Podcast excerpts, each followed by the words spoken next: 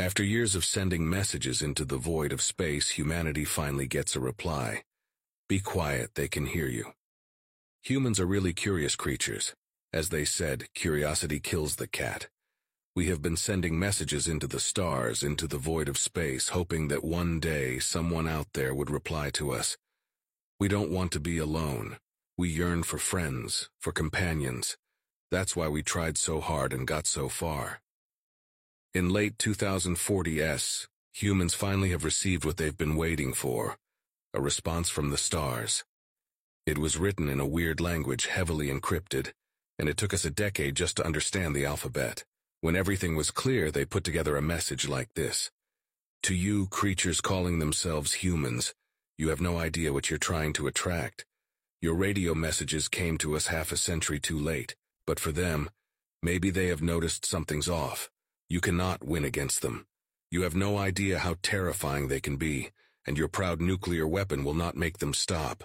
We know we fought them. No weapon could harm them. They are real devils. Our only choice is to hide away, always running so they can't track us down. For you, those that can't even get out of their system, be quiet, they can hear you. From the last remnants of Tritoni Interstellar Federation. The message was a massive shock. All personnel of NASA, ESA, Roscosmos, and CMSA were in fear of the reply. It was not the friendly response they expected. Instead, a warning of an interstellar threat arrived. The US, Russia, China, and other countries had to put aside their conflicts to think of a way to deal with this. Nuclear weapons couldn't harm them. Railguns at the time were still not ready to be used in battles yet. Anything else they had at the time, such as sixth-gen fighters and drones, was likely just as useless. An emergency meeting was hosted at UN's conference. The USA decided to show the world this reply, while not explaining what's written inside. Contents were state secret.